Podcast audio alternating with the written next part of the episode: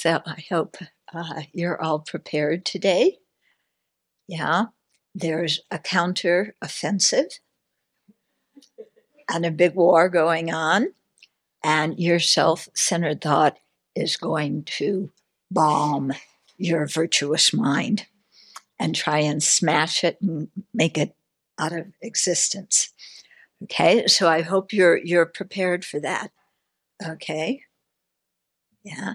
Your self-centered mind is gonna say, What in the world are you doing here? And especially the the anagarikas who want to ordain, they're gonna say, Huh, you're out of your mind. You know, you could be doing so many other things, riding around in that big white van going nowhere.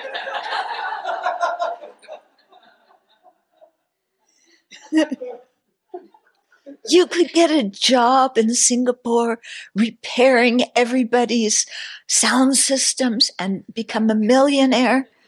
You know, what are you doing here? Yeah. And you could be getting a PhD. That's just what you wanted, I know. And you, you're going to write advice columns in the newspaper and tell everybody what to do and how to do it. And you'll be the next Dear Abby, but not in this Abbey. Your self centered thought will say, not this Abbey you're going to be the Abby, the dear Abby. Okay. Yeah. So be prepared because self centered thought's going to do a big attack. Yeah. You know, people think what's going on in Ukraine and, and Russia is terrible, but what's the source of all that fighting? You know, when you trace back the source in the in people's minds, where does it come to? Yeah, it's our self-centered thought, and our self-grasping ignorance, and they're not going to leave you alone. Yeah. Next time when you go to Ireland to play golf, then I won't tell you who's doing that now. you can guess. Uh, or Scotland to play golf, your self centered thought will, will say, Oh, I don't need to go to the US. All those people who are taking me to court, it's, they're just a bunch of liars. They, this whole thing is ridiculous.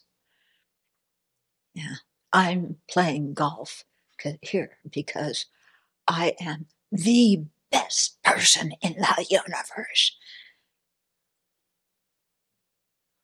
Hmm? Okay, so you love your self centered thought. Yeah. You're gonna go, you know, instead of I take refuge in the guru, I take refuge in the. I take refuge in my self centered thought. It's going to protect me forever and ever. Mm-hmm. That's what uh, four of the Proud Boys thought, who just got convicted for sedition.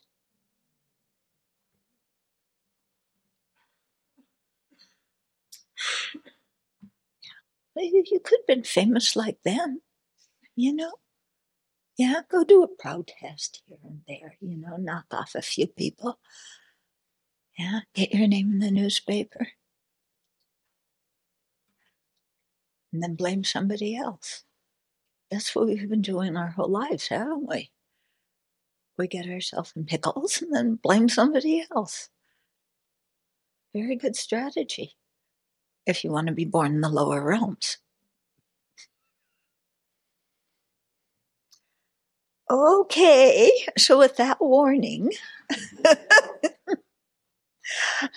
yeah. Let's uh, visualize the merit field. And all the sentient beings around us.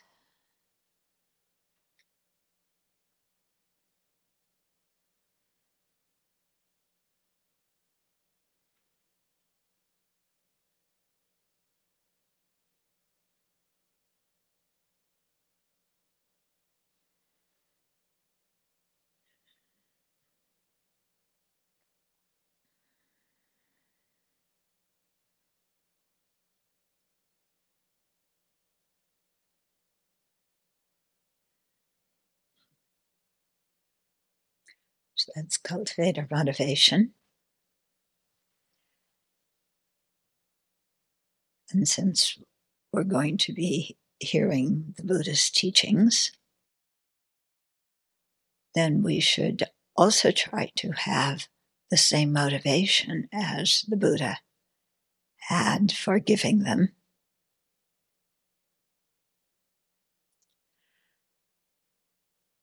So, since the Buddha's motivation was to lead us to full awakening so that we can benefit others and lead them to awakening, this is the long term goal.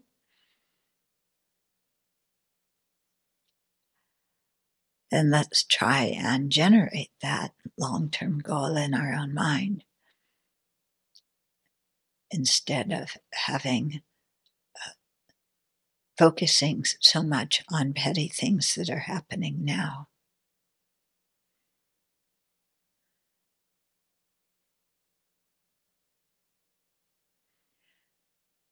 And when we can have that kind of compassionate mind like the Buddha, then we are really in tune with what he's doing, and the teachings can really go in very deeply.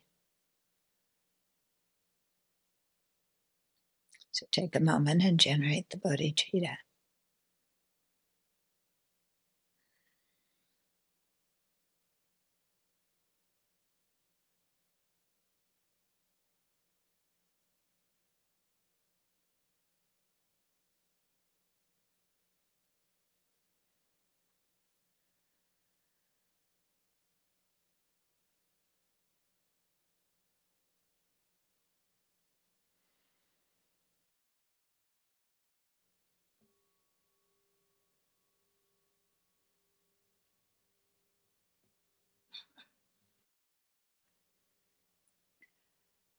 Okay, so having common motivations is something that really brings people together. Yeah, because everybody in a group wants to go in the same direction. And so, especially when we're uh, going to be listening to teachings that came from the Buddha delivered by Shantideva, yeah, to be really in tune with what they're saying to us. If we can have the same goal as they do. That brings us much closer. Yeah. If they're trying to get us to enlightenment and we're trying to get to the disco, it's not going to work. Yeah. So we have to really, you know, bring, make our motivations the same. This takes some time and some energy. Um, similarly, you can see living here at the Abbey, we have to have a common motivation for for living together. You know, we want to, uh, you know, ourselves practice the Dharma, spread the Dharma, and we see the role of the Sangha it as something very, very important in doing that. And so we have that uh, united motivation. We're all going in the same direction. If we aren't going in the same direction, then it's going to be chaos. yeah. And uh, what makes us not go in the same direction is our old friend, the self centered mind. Yeah. That says, ah, yes, I like the part of the motivation about uh, you know, being here and having the chance to practice, but I don't like the part of the motivation of serving other sentient beings. It's really a nuisance. You know, I just want to meditate, get myself out of samsara. That's one less person in samsara. The Buddha will be happy about that. You know, it's one less person he has to liberate. So I'll, you know, just focus on my own practice. And uh, everybody else, I mean, there's enough of them. They can establish the Dharma, they can establish the Sangha. I just want to get out of samsara. Yeah? So if, if you're in a group that's going one way and you're going the other way, Yeah. It's it's not going to blend real well. Okay? Because when it comes time in this example to do things to benefit others, you're going to be like me when I was a, a, baby nun and I was talking to one monk uh, and he had read uh, Time magazine, which I thought was scandalous. What is he wasting his precious human life on reading Time magazine? And here he is talking to me about it. And I just want to go and meditate on compassion.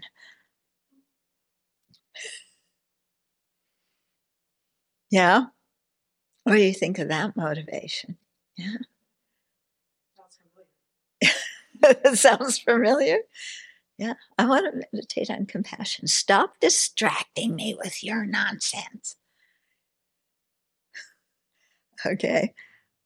So, uh, you know, to really think of what our long term uh, goals are, you know, in terms of our life and in terms of our Dharma practice, you know, what is really important to us. Yeah. And uh, when when we're clear, then we can have confidence in that, you know. Whereas, you know, if it's Friday night and you keep going back and forth between, uh, yeah, I want to go to the teachings and I want to go to the opera. I want to go to the teachings and I want to go to the ballet. I want to go to the teachings and I want to go to the chemistry lab. you know, we could have any number of things that we want to do. Yeah. And, uh, and then as a result, we don't go either place. Yeah. Yeah. Because if I go to the teachings, then I don't get to go to the chem lab. And, you know, the chem lab is so interesting. But if I go to the chem lab, then I'm not going to go to the teachings and people will think I'm not uh, really interested in the Dharma. I don't want them to think that. I want them to think that I'm a really wonderful Dharma student. So I should go to the teachings, but I'd really rather go to, uh, well, uh, okay, maybe not the chem lab. I could go on the tour of Wall Street. That's what I've always wanted to do and go inside you know, don't they have some kind of ritual in the morning? Yeah. Well, we do. We, we, we blow the conch and hit the bell at in Wall Street, you know, in the in the stock market. They hit a bell and then everybody goes crazy. I want to do that. yeah. You think this is crazy? Look at what your mind comes up with. Yeah. All the things you could do. Okay, so.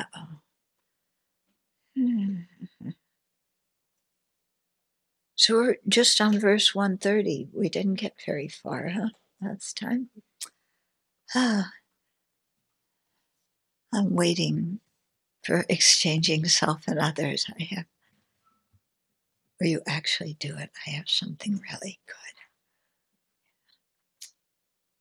Okay, so verse 130. What need is there to say much more? The childish work for their own benefit, the Buddha's work for the benefit of others. Just look at the difference between them. That verse really shuts up the self centered thought. you know, it's, you know, it just shuts it up because what is your self centered thought going to say? Yeah. Well, the first line, what need is there to say much more? Self centered thought can think of a lot more to say. But when we get to the the last part of the verse, just look at the difference between the Buddhas and the childish beings. Yeah. It's hard to, to put up a good case that the, it's better off being a childish being than being a Buddha. You know, that, that's a, a difficult case to make.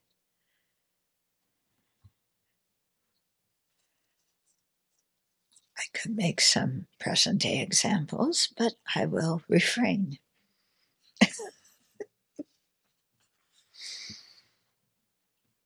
okay, uh, 137. Oh, wait a minute. I turned the page. 131. If I do not actually exchange my happiness for the suffering of others, I shall not attain the state of Buddhahood. And even in cyclic existence, shall have no joy. And, you know, that actually, when we sit and think about it, is true. Yeah. If we don't care about the situation of other beings as much as we care about our own situation, if we don't want to benefit the other beings that we share the space with, that we share the planet with, if we're just thinking of what is going to be good for us, okay, so long term, we won't attain the state of Buddhahood. And even in this life, you know, we're going to be constantly tangled up in messes. Yeah. Because what happens when you just act for your own benefit and trample on other people uh, who don't want to do what, you know, you're trying to force them to do? What happens? Yeah. What happens when you're successful in getting people to do what you want them to do, even though they don't really want to do it? and they're unhappy, what happens then? Are you happy? Yeah. When you live with a bunch of sentient beings who are unhappy, and they let you know very clearly that they're unhappy. Yeah, because they're deprived of rights, they're oppressed, they're not treated equally and then you're going to live in quite a miserable world. Yeah. And you'll be involved in one court case after another court case after another court case. And uh, you're going to have to be really rich because lawyers charge a lot. Yeah. And so then you spend your your time, you know, in court or avoiding court. Mm-hmm and you spend your time blaming other people, saying your problems are their fault. Uh, and then you're miserable, so you go home and you drink. Sounds like a great life, huh? Yeah. So, let alone our, you know, our long term aims being frustrated, just even in this life, you know this life's going to be a big mess. Okay, 132. So, so we have to think about this, you know? Really think and make examples in your life. Yeah. If I just, you know, what's my self centered thought wanting to do now? If I follow that self centered thought and act in that way, what's going to happen? Think, you know, make up the whole scene in your meditation and then play it out. Yeah, we know enough about how things in the world work. Yeah, so take your fantasy and play it out, and you get whatever you want in samsara. And then, you know, see what happens when that happens. Yeah. Do you live happily after ever after? You know, Cinderella died. Yeah. They didn't end the story that way. They just ended with her going off with Prince Charming, and I think you know her awful, her awful stepmother. I know they don't say what happened to her, but you know she got left behind. But yeah, is that really how the story ended? They went off and lived happily ever after. I don't think so. Yeah. Do you know anybody who lived happily ever after in samsara? Yeah. Can you point to anybody? Okay. So, you know, if you can't, then why do we keep trying to do that? Well, I'm going to do something that's never been done before. Yeah. I'm going to send I'm going to send missions to Mars and habitat Mars and take all the the um, the jewels and the richness from Mars back to Earth and uh, send out, you know, just like the Brits send out their inmates to Australia. I'm going to send them to Mars. So one part of Mars is going to have in, in uh, inmates, and the other part of Mars, I'm going to construct hotels with my name on it. And they will be luxury hotels. Yeah. With beautiful swimming pools, with red water, because Mars is red. Yeah. Oh, but red looks like communist. No, we can't do that. Uh, it'll have uh, uh, green water. Mm. Yeah. So, but green is, you know, green is for taking care of the environment, but green is also the color of that polluted water. Hmm. So, what color is the water going to be in my diamond swimming pools in Mars? I'm going to run a shuttle service from here to Mars. Yeah. Yeah. Uh, you know, somebody's trying to do that now. Yeah. And actually, I won't have to do anything. I'll let artificial intelligence uh, plan the whole thing and run the whole thing. I'll just collect the money. Yeah. Because the computer can't use the money. But the computer can think of all these good ideas that I can't because it's smarter than me. Doesn't that sound wonderful? Then I can even find a computer that you know, what do they call it? You know, a bot or I don't know, there's all sorts of letters for it. But one that agrees with all my opinions, one that knows exactly what to say to me when I'm unhappy, when I'm in a funny mood, yeah, when I want to get something done. You know, just have a computer that always says what I want somebody to say. Yeah. I can tell all my problems to the computer and cry as much as I want. It even gives out tissues. Yeah. And tells me how I'm right and everybody else in the world is wrong. Yeah, I could fall in love with a computer and live. That's how I'll live happily ever after. Have you ever seen any of the things that computers are writing out now? Yeah. They can give you all the counseling you want, and you don't even need to pay them. You just plug them in. Well, you got to pay electricity, but that's cheap. Okay. So 132. So we left off with even in cyclic existence, I shall have no joy. Then, let alone what is beyond this world, future lives, liberation, full awakening. Just in this world, because my servants do no work, because my masters give me no pay, even the needs of this life will not be fulfilled. Okay. So forget our spiritual goals, even in this life. Yeah. If you have servants, if you have people who work for you, or you have employees, um, you know, they're not going to work. Yeah. They can go on strike. There's a big writers' strike in Hollywood now.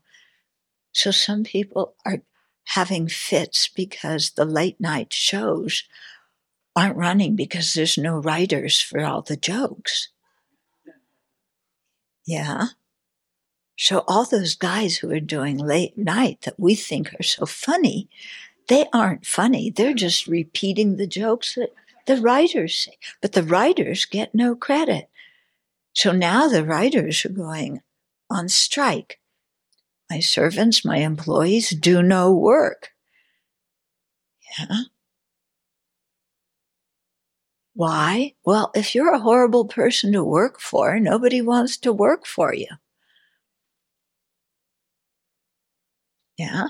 And so if they can, they will quit or they will go on strike. They will try and change the situation in one way or another. You can't blame them, can you? Yeah. Okay. But but then you you look at the people who's employing them, and my servants are just plain old lazy. Yeah.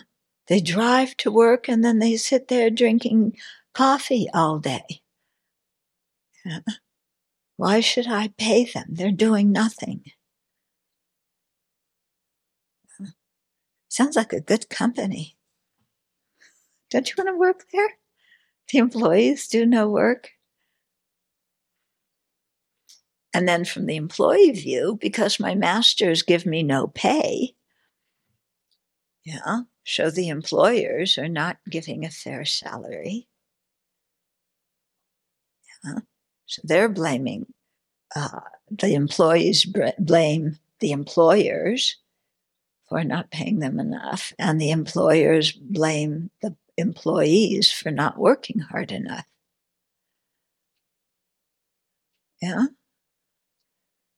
Okay. And so, in that kind of case, okay, this is a working case, but look at it in another situation, some situation that you're involved. If you don't cooperate with somebody else and blame them for being uncooperative, and they don't cooperate with you because they blame you for being uncooperative, then, then what happens? Yeah, then what happens? You know, two two sides will not cooperate because the other they're blaming the other side for being tyrannical. Mm-hmm. Yeah. So party A holds a grudge, against party B. Party B holds a grudge against party A. Yeah. They won't talk to each other. They try and undermine each other's uh, projects. So, I mean, you can forget about liberation and awakening. We can't even get along with the sentient beings who we depend on for our own livelihood. Is this making some sense to you? Yeah. And it happens in families too. Oh, that one is. Oh, no, it's you. No, it's you. Happy family life. yeah. But, you know, whenever we, we dig in our heels and we are just, you know, make a pledge, I am not going to cooperate. Yeah, because that person is. Na, na, na. Okay. So it's another way that we dig ourselves into a hole. Yeah. I wind up quite unhappy. But our pride will not let us change. Yeah. We get really proud. You know, the arrogance comes up quite strongly at that moment you know, because I'm right and they're wrong. And why should I change? Why should I apologize? They should. Because after all, I am the better one.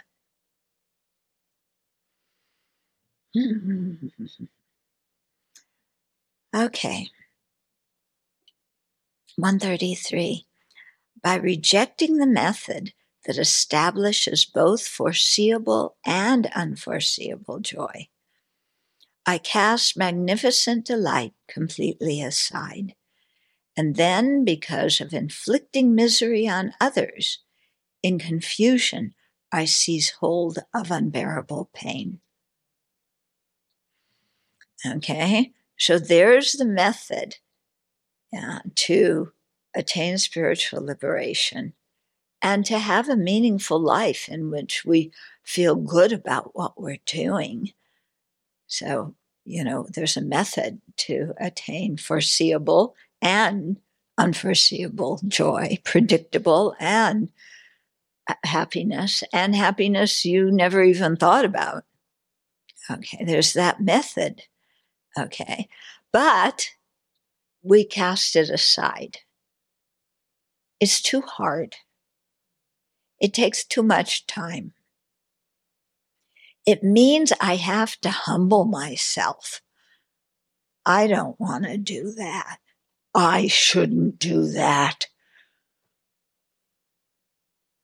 Yeah. And then, because of inflicting misery on others, because we are going to remain supreme. Yeah. There's a war going on in Ukraine, and we are going to win it, yeah, says Putin and his generals. We are going to do this, inflict as much misery as we can on the Ukrainians. Yeah, of course, the Ukrainians are trying to do that to the Russians too.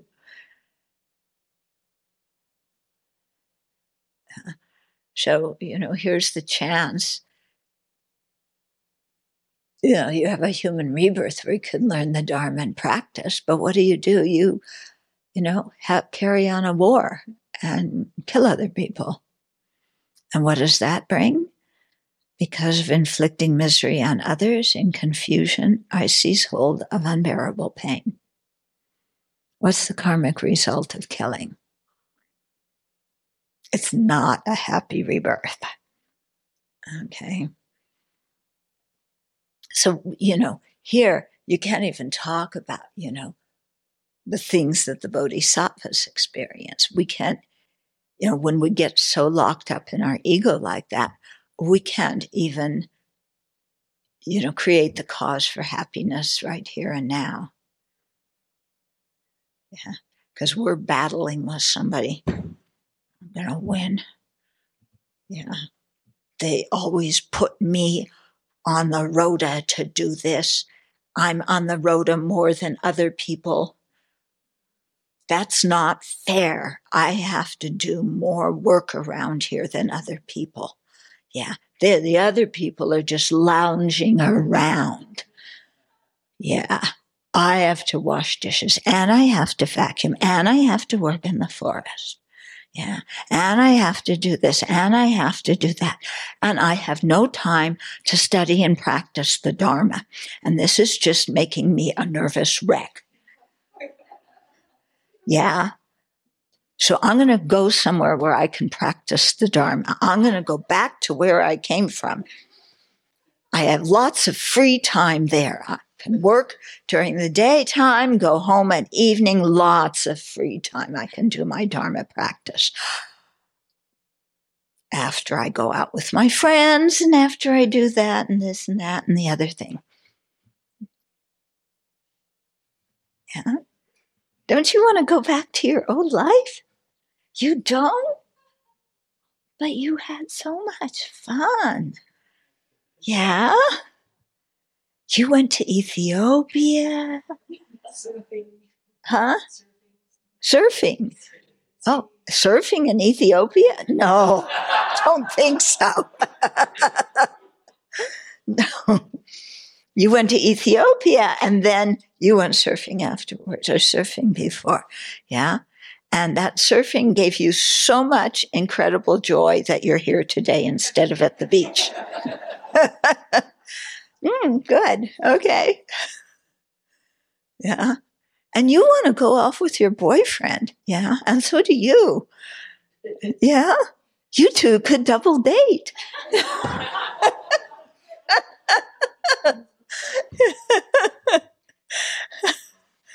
yeah. I mean, so much joy in that. Yeah, don't you want to go back to your boyfriend? but I had to work really hard to get you to leave him. she was writing emails. I want to come to the Abbey. I want to come to the Abbey, but my boyfriend, but my boyfriend, and he still keeps emailing me and emailing me, and he still wants to go out. And I don't want to hurt his feelings. I mean, I shouldn't hurt his feelings. Yeah, you felt that way too. So, you know, maybe I should go back to him because that way his feelings won't be hurt. Hmm? I tried. It didn't work? No? No one was happy? Yeah, that's true. He wrote a letter here and he was not happy. he was saying, What did you do to that wonderful woman I was in love with? She's not the same person now. Yeah. Yeah, maybe she could go out with him and you could go out with her ex her boyfriend. No? Yeah. Okay. okay. And confusion, I seize hold of unbearable pain. 134. If all the injury, fear, and pain in this world arises from grasping at a self, then what use is that great ghost to me? Okay. When you really understand the Buddhist worldview and you see that the source of our misery, you know, comes back to the self grasping ignorance and the self centered mind. Yeah. And you can trace that back, not only theoretically, but in, in terms of your life. And you see how those afflictions make you unhappy when they're manifest in the mind. And you see how they make you do actions that create the cause to experience pain later on. Okay. So when when you see that and it's all traceable to self-grasping and self-centeredness, then who needs them? Yeah. If they're only rattling around in, in your mind, telling you to do non virtuous things that, that cause you pain, why are you following them? Okay, so what use is that great ghost to me? So the great ghost is the self self grasping ignorance, and its best friend is the self centered mind. Yeah. Those two get along really well. Yeah. Not like you and your boyfriend. You know, they get along so well. You know, whenever self centeredness gets knocked down, self grasping says, it's okay. You know, we're going to work together and conquer this. And whenever self grasping gets knocked down, self centeredness says, don't worry about it. I'll, we'll, I'll work for you. We'll get it all back. Hmm. Yeah. So who who needs that? Yeah. Why do we hang around? Why do we keep doing this? Is your BBC walking down the same road, expecting something different? Yeah. And getting the same thing, and we keep doing the same thing again and again. Yeah. What then is the use of that great ghost to me? 135. If I do not completely forsake it, I shall be unable to put an end to dukkha. So the three kinds of dukkha. Yeah. Just as I cannot avoid being burned if I do not cast aside the fire I hold. Okay, so one part of our mind says, yes, I believe in the in the Buddhist worldview. Yeah, and self-centeredness and self-grasping are the real enemy. But there's some good qualities, and I know how to manage them. So I know how to use my self-centeredness just enough to get what I want, but not so much that I create really horrible karma. Yeah. So I know how to manage these, you know, the self grasping. I just temper it a little bit. Then I look so good. I'm such a wonderful person. Look what a wonderful practitioner I am. Here's the donation bowl. Yeah. Don't you want to follow me around? I wouldn't mind having a group of a group of groupies following me around, going, "Oh, they're Buddha," and I could say, "No, you overestimate me. I'm just a tenth bodhi, tenth bodhisattva." okay, so we always want to find some way to make it work for our self centered mind. Okay, but Shanti Deva is being very frank with us. And if you're holding fire, you're going to get burned.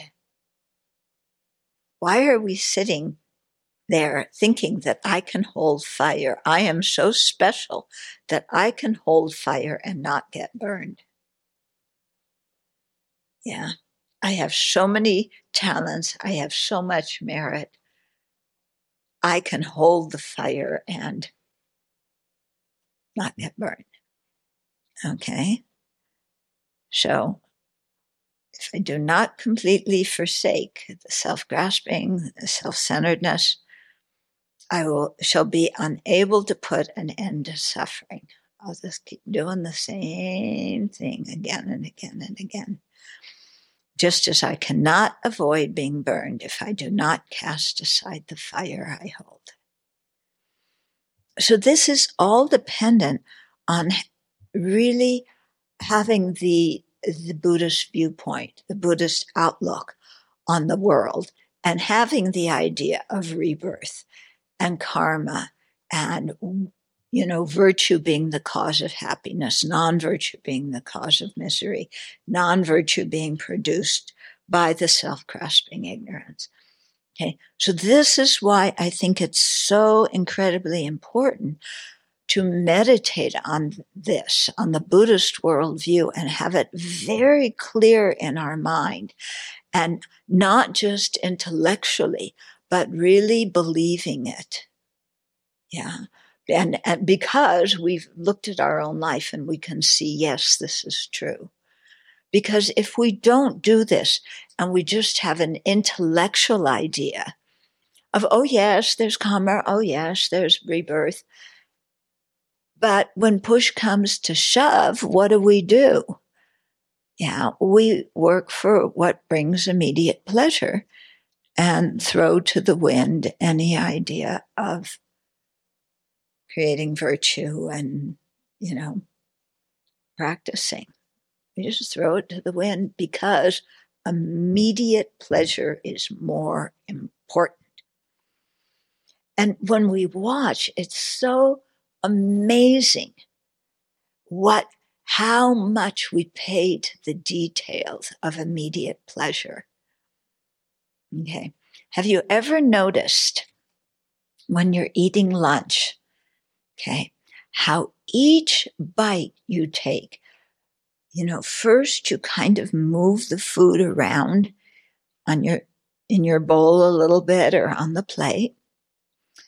Then you take a little bit of this one and then however much of that one.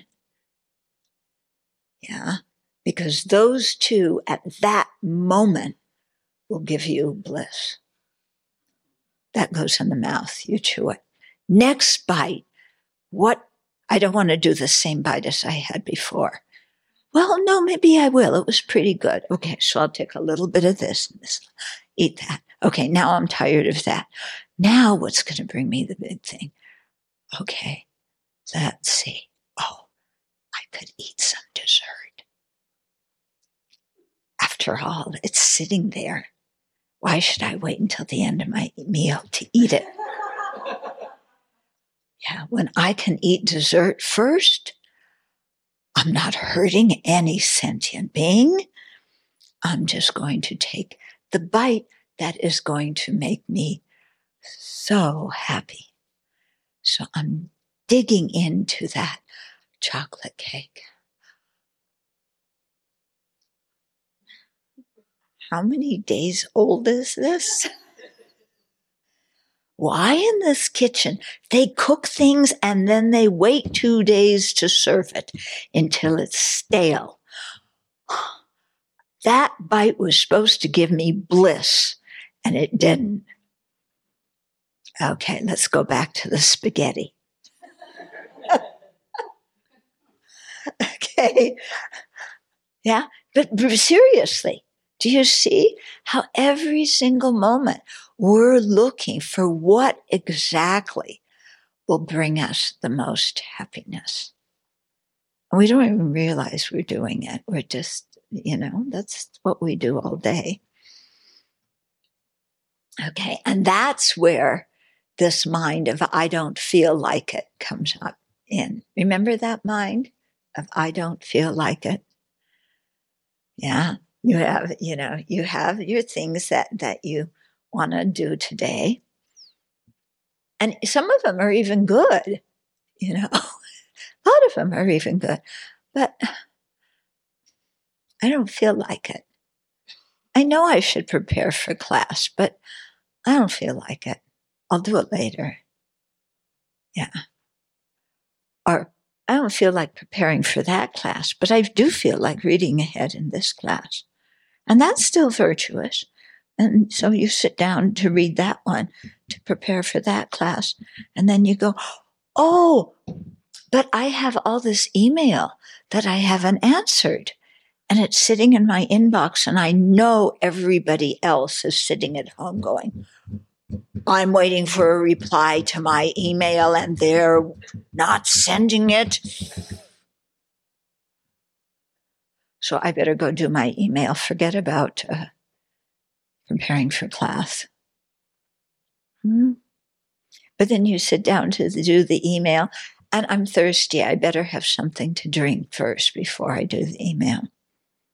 But if I'm having something to drink, I should have something to eat too. Yeah. So let's see, how can I get to the snack table before everybody else gets to it?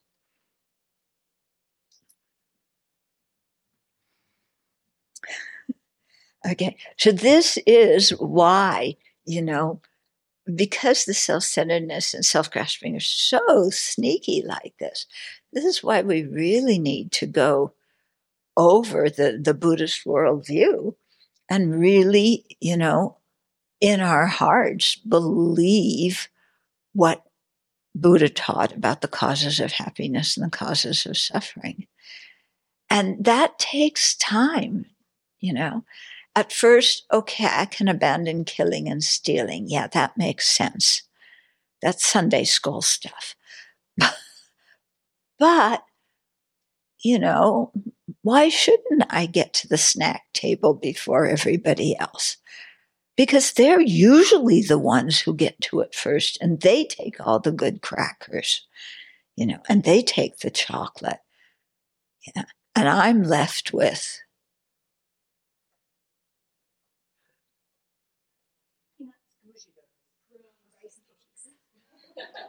rice cake, prunes, what? saltines. Yeah. Oh, this is terrible. Yeah. Let alone no chocolate chip cookies. Yeah. They even finished the chia seeds.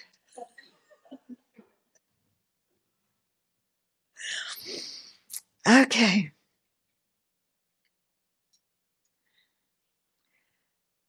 Okay, so be aware of the fire we hold and put it down. And it's so easy to see this in other people's lives when they do stupid things And you know, you can see it in your family, you can see it in your friends. They make really dumb choices thinking that it's going to bring them happiness. And you've watched them because you know them well. You know that they're just doing the same old, same old. But if you try and say something to them about it, they're going to get really mad at you. Even though you have so much compassion and you want to save them from negative karma by making them do what you know they should do because you know what's best for everybody.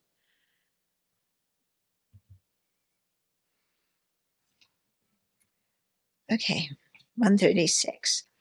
Therefore, in order to allay the harms inflicted upon me, and in order to pacify the sufferings of others, I shall give myself up to others and cherish them as I do my very self. So, this is the conclusion when you really see the, def- of self centeredness and self grasping. Okay. And how they inflict harm on us. Okay. So, to allay those harms by not creating the cause for them, yeah, and to pacify the sufferings of others because they have to deal with me when I'm in the thralls of, you know, the self centeredness and self grasping. I'm not the nicest person when those minds are operating. Yeah unless I mean, uh, it's people pleasing self uh, self centeredness. Yeah, then other people really think I'm wonderful. Yeah, so what's wrong with that? Yeah, it says I should please people. Yeah. So if I please them, then they'll love me, they'll like me, I'll have a good reputation. They will all approve of me. Why should I give that up? Yeah. Everybody likes a nice person. I'm going to be the people pleaser. Okay.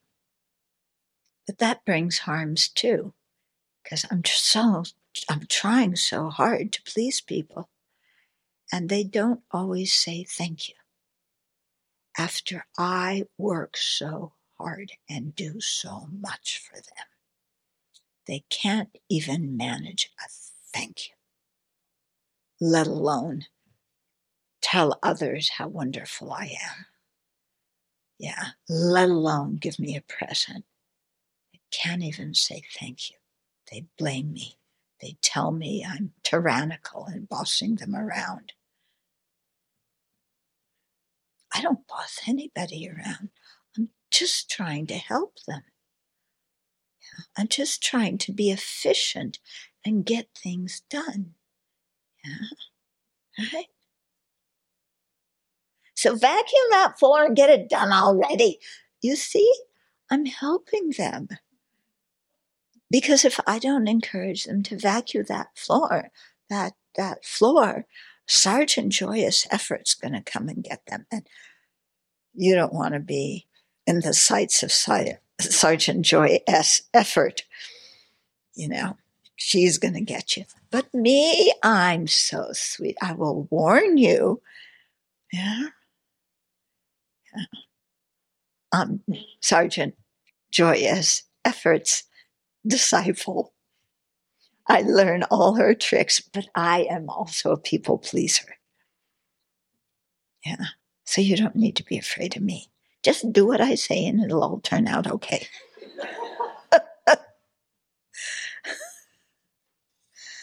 Okay. So you've gotten to a point where you, you say, you know, I've got to stop sending myself to the lower realms. I've got to stop digging myself into ditches. Yeah. So, what's the remedy? I shall give myself up to others and cherish them. I do as my very self but I don't cherish myself. I think I'm kind of a rotten person. I have very low self esteem. Yeah. So, how can, if I cherish them as I do myself, then it'll be really bad.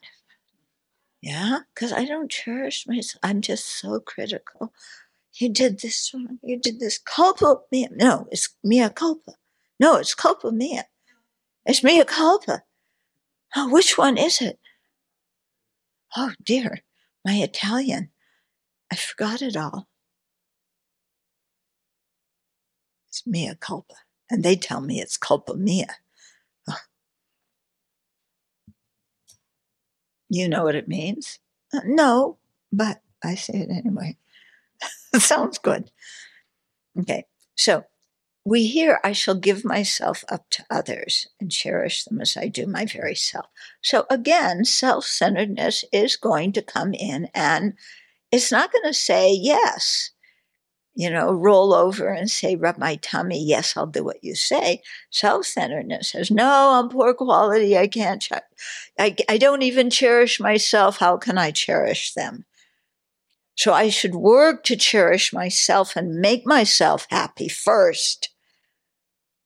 And then I'll cherish them.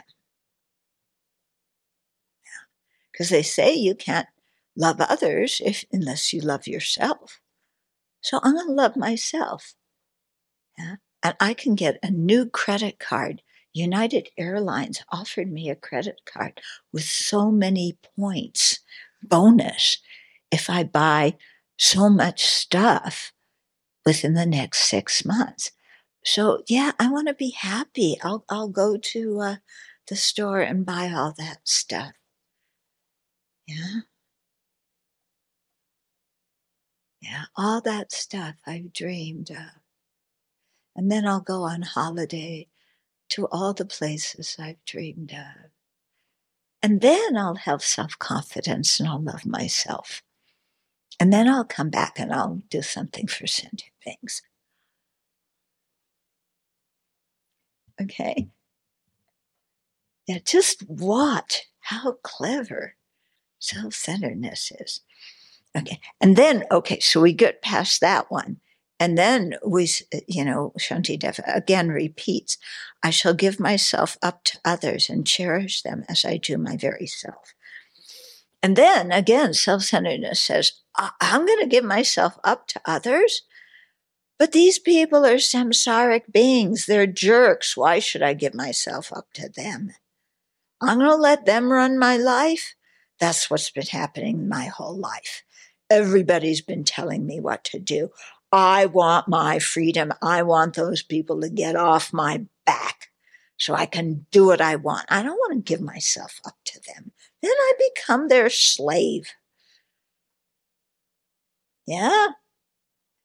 And I've always been bossed around. My family bosses me around. In school, they boss me around. My friends boss me. Yeah, I come here to this joint, they boss me around. Everywhere there's somebody telling me what to do. Why should I give myself up to them? I should fight back. I think I need to go buy some boxing gloves. Maybe I need to train. Pop, pop, pop, pop, pop. Yeah. And then you visualize Venerable Joyous effort saying, I love you after all. I'm so sorry for all the pain I've caused you. Mm. Right? Right, Joy? Yeah. Yeah, they're going to bring you to your knees. But you you have many disciples who are even better than you are. yeah, who have achieved the perfection of bossing people around. Yeah. So, you know, you're you're old, you're stale chocolate cake now.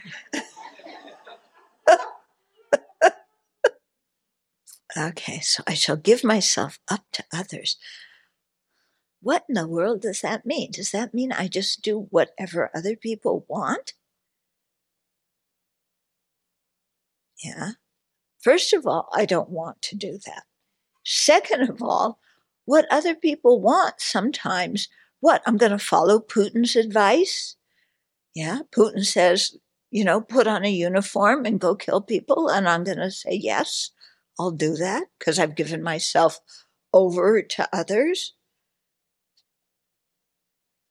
Yeah, yes, the Proud Boys and the Oath Keepers have said, take a stroll in front of the Capitol on January 6th. So I, they're nice people. I've given myself over to others.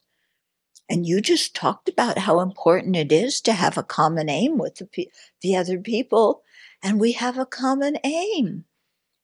So we're going to go for a picnic on January 6th in front of the Capitol.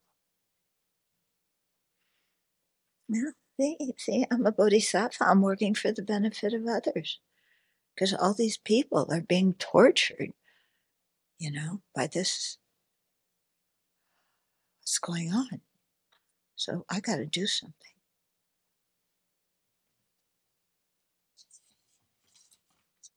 Yeah. Oh, what can I do as a patriot? One of which one of these groups is called Patriots. Which is it? Patriot Front. I forget that. I can't keep all the names. Anybody know? One of them is something Patriots. Yeah. Anyway, so I'm very patriotic. And I've always wanted to sit at Nancy's desk. Wouldn't that be nice? Sit on Nancy's desk, put my feet up on the desk, relax, have a beer. I'm sure Nancy really wants to do that, but you know, she just gets distracted, so I'll do it for her. Don't you want to be the the relaxed Nancy? Yes, come on in, guys. I'm sorry you've been kept out of my office for so long. Please come in. There's plenty of room for all of us. Yeah, and you can sit at my desk and put your feet up. In fact, I'll get a few more desks and you, because there's a few of you who want to do that. 137. So that is another verse that is open to misinterpretation. Okay. So it doesn't mean that you just become blah and do what everybody wants. You know, if you're going to be a bodhisattva and really give yourself over to others to work for their benefit, you have to have wisdom. Yeah. And you have to have some ability to tune in to where other people are at and meet them where they're at and uh, and say what is actually going to benefit them at that moment, even though they may not see what you say as benefit. Yeah, it's like a parent bringing up a child. Yeah, I I hated being disciplined. Did you hate being disciplined? I thought it was terrible and very unfair. Yeah. And it wasn't until I became an adult that I kind of realized that my parents had a lot on their hands raising me. And that, you know, they were just trying to teach me regular human manners. They weren't trying to, you know, harm me by restricting my freedom. No, they weren't trying to restrict my freedom. They were really trying to make me an adult that can fit into society. Okay. So, you know, to, to give yourself over to others really uh, means that you're willing to risk them getting mad at you. Because when you work for their benefit, sometimes you have to say or do things that they don't like. Yeah, they're going down that slippery cliff and you throw a lasso and try and pull that up, pull them up, and they're fighting like all get out. But you're just trying to help them so they don't wind up at the bottom of the cliff.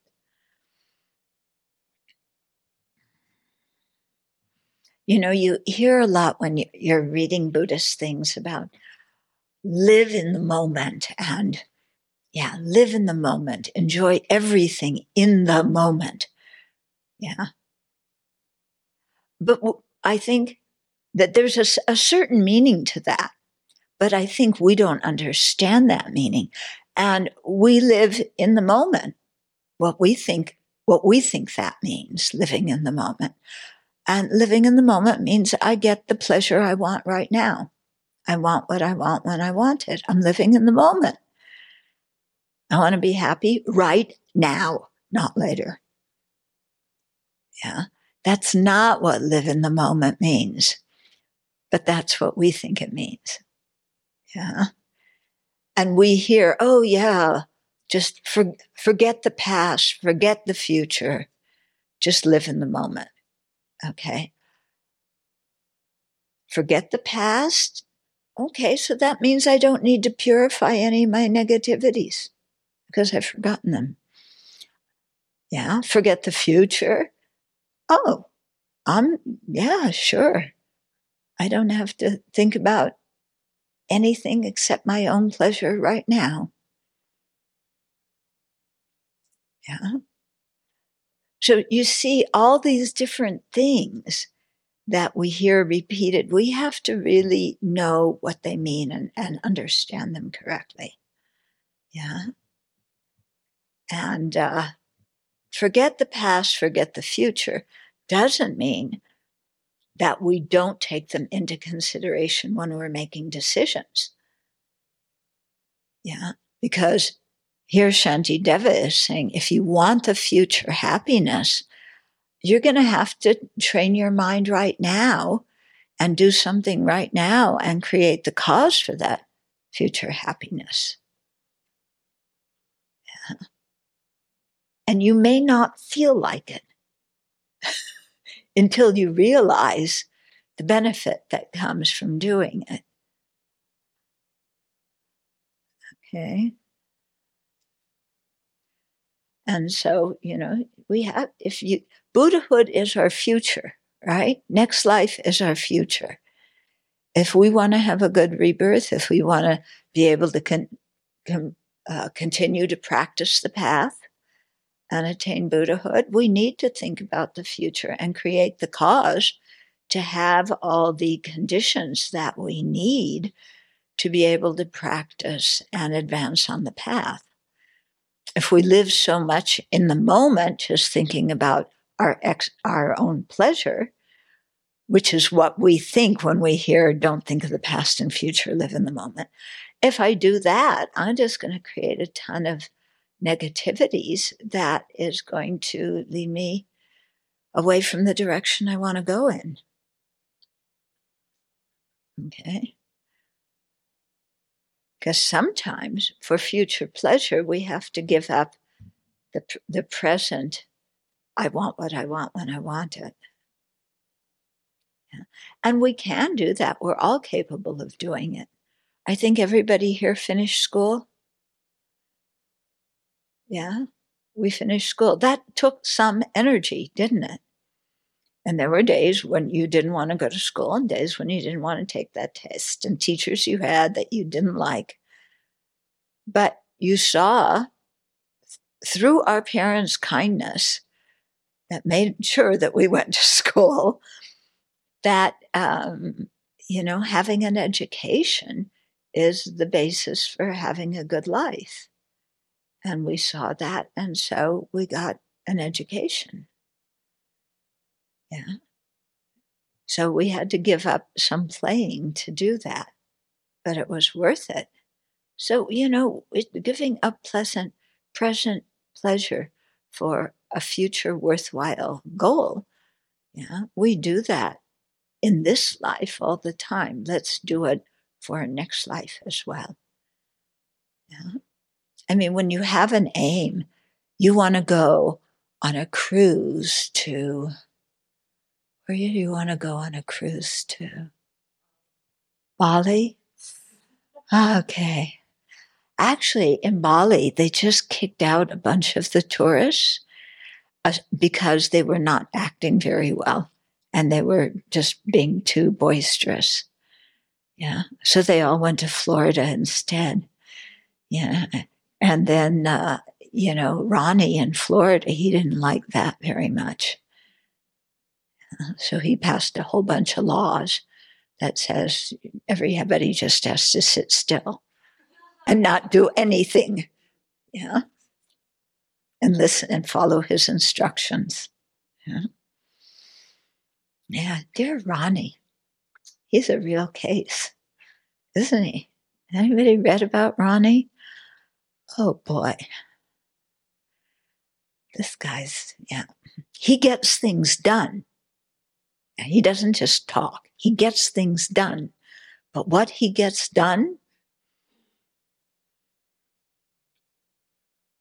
yeah, I won't tell you. You have to learn for yourself. Yeah. Well, I'll tell you a little bit. he takes away your freedom to read what you want to read and says that he's protecting you by censoring uh, the reading material and taking books out of the library. Yeah, he's protecting you. He's protecting your children. Yeah. And remember the, the person, the mother that uh, complained because uh, in, in the classroom, I told you about this last time, uh, that uh, the teacher, what they were doing, it was a, a school about the classics. So they were studying the classics, and the teacher showed a picture of Michelangelo's David. And the mother called the school and said, Why are you showing my children pornography? Yeah. So Ronnie thought, Yeah, yeah, that's that's really pornographic. We could we should get rid of that, you know? Yeah, dear Ronnie.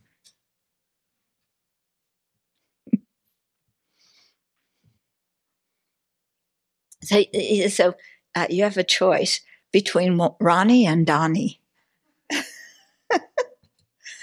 okay, we better go on before I dig myself in a hole. okay, so, you know, to understand what Shantideva is saying, he's not just saying, you know, we do whatever we want. He's not just saying that if we devote ourselves to others, we we boss them around because we know what's best. You know, he's really talking about thinking deeply about, you know, what a certain person needs at a certain time. Yeah. And being able to uh, be to benefit them over a long period of time without giving up. Okay. So you start practicing that because you have to get used to sentient beings not doing what you want.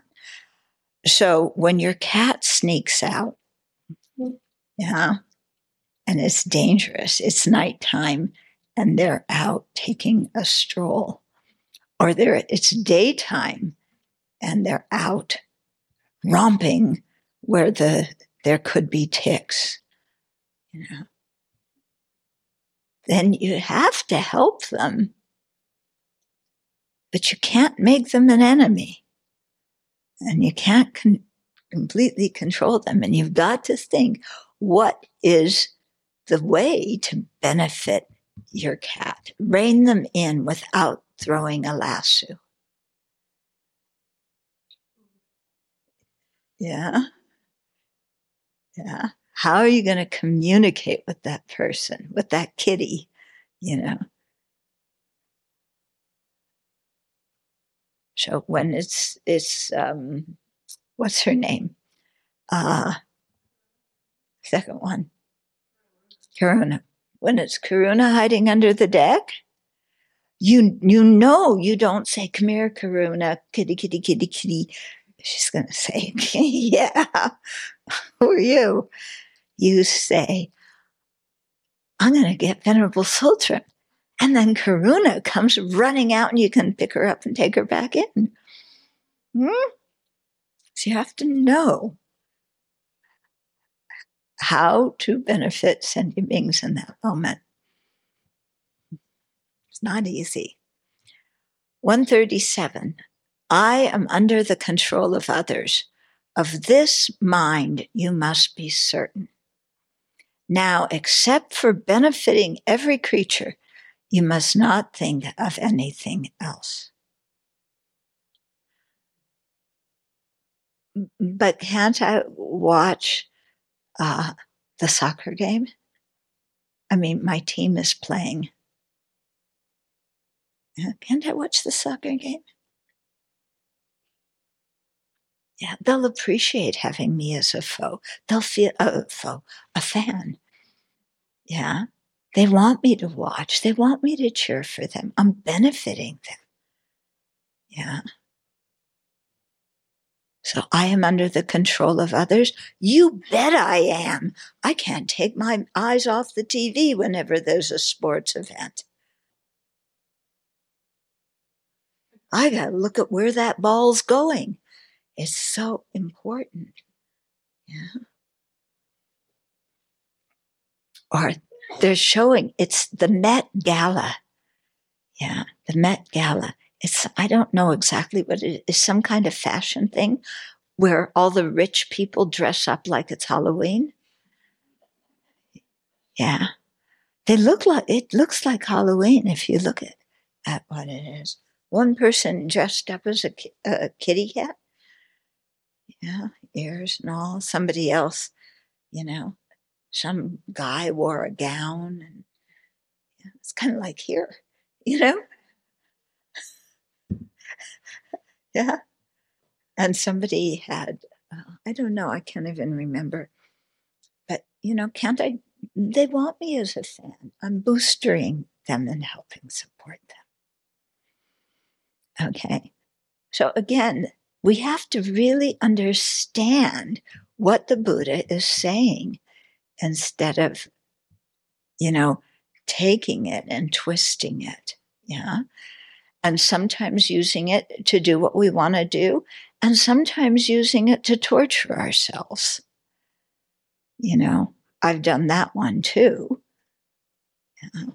Of if only I was more compassionate, I would do this and that. If only I were more if I had a kinder mind, if only I had less self centeredness, I would be such a good practitioner. Right now, I'm just a failure. Yeah, so that's another that's another way of misinterpreting things and blaming ourselves. So when Shantideva says, "I am under the control of others," of this mind you must be certain. What he's saying is, we have seen all the faults of considering ourselves as the most important one and acting only for our own benefit, not caring at all what happens to others. We've been there, done that, got the t shirt, okay, and we've seen it doesn't work. And so now we want to devote, we want to change and we want to devote ourselves to being of benefit to others. Okay. So when he says, I'm, you know, I am under the control of others, it doesn't mean that they have their hand on your, their back and they're, you know, forcing you to do something. What it means is that you've seen that being a kind person and doing things that, that bring harmony and sometimes doing something that sharp that has to warn somebody about what they're doing you're seeing that that is much better to do with a compassionate attitude than just work for your own elf, your own welfare. Okay, so that's what the line, the, the line, those two lines mean. It means I want to change. Okay, because I see the benefit of changing. So now, except for benefiting every creature, you, O oh self centered mind, must not think of anything else.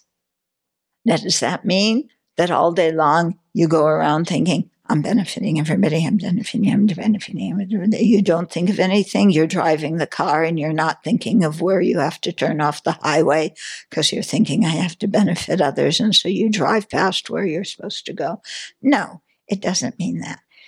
You know, it means uh, really placing uh, others' wants and needs and their long term happiness as more important than our own immediate happiness. Okay, so their long term happiness and even their present happiness, as long as it doesn't harm, is more important than I want what I want when I want it. So I have to change my mantra.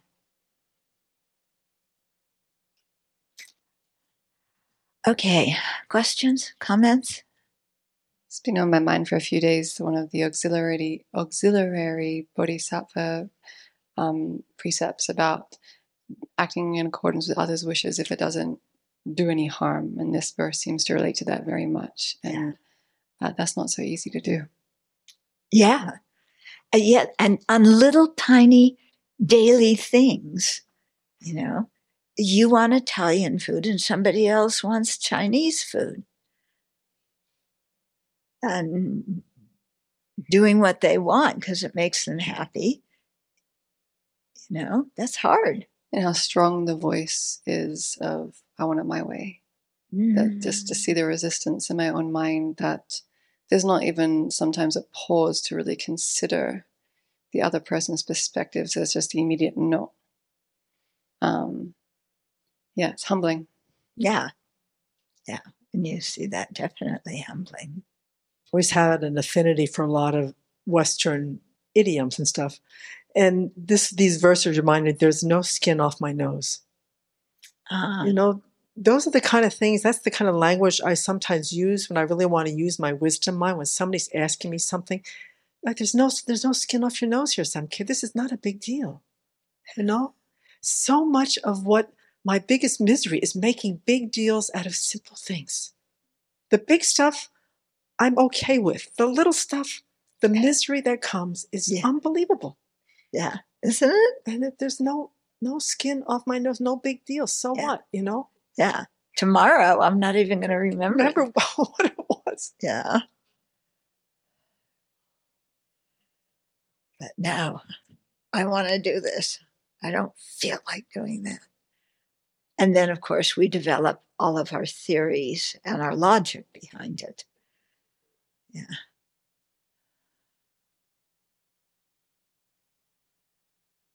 Anything else?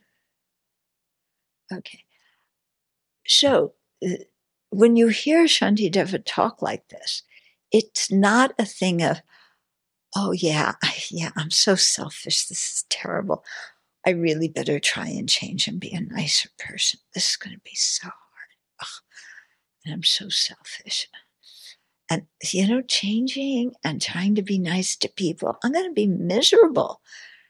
Then I can't get the Italian food I want. I'm going to have to go eat Chinese food every time they want Yeah. Is it really going to be that painful? Or are you going to be happier? You eat the Chinese food, your friends are happy because they got to eat what they wanted. So you get to be with happy friends. Are you going to be happier then than if you had forced to get them the Italian food that they don't want to eat? Yeah.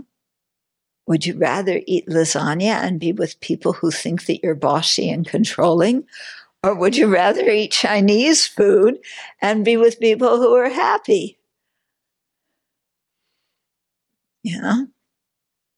So the the same thing, you know, how when when we are able to overcome the self-centeredness, yeah, we feel happier with ourselves.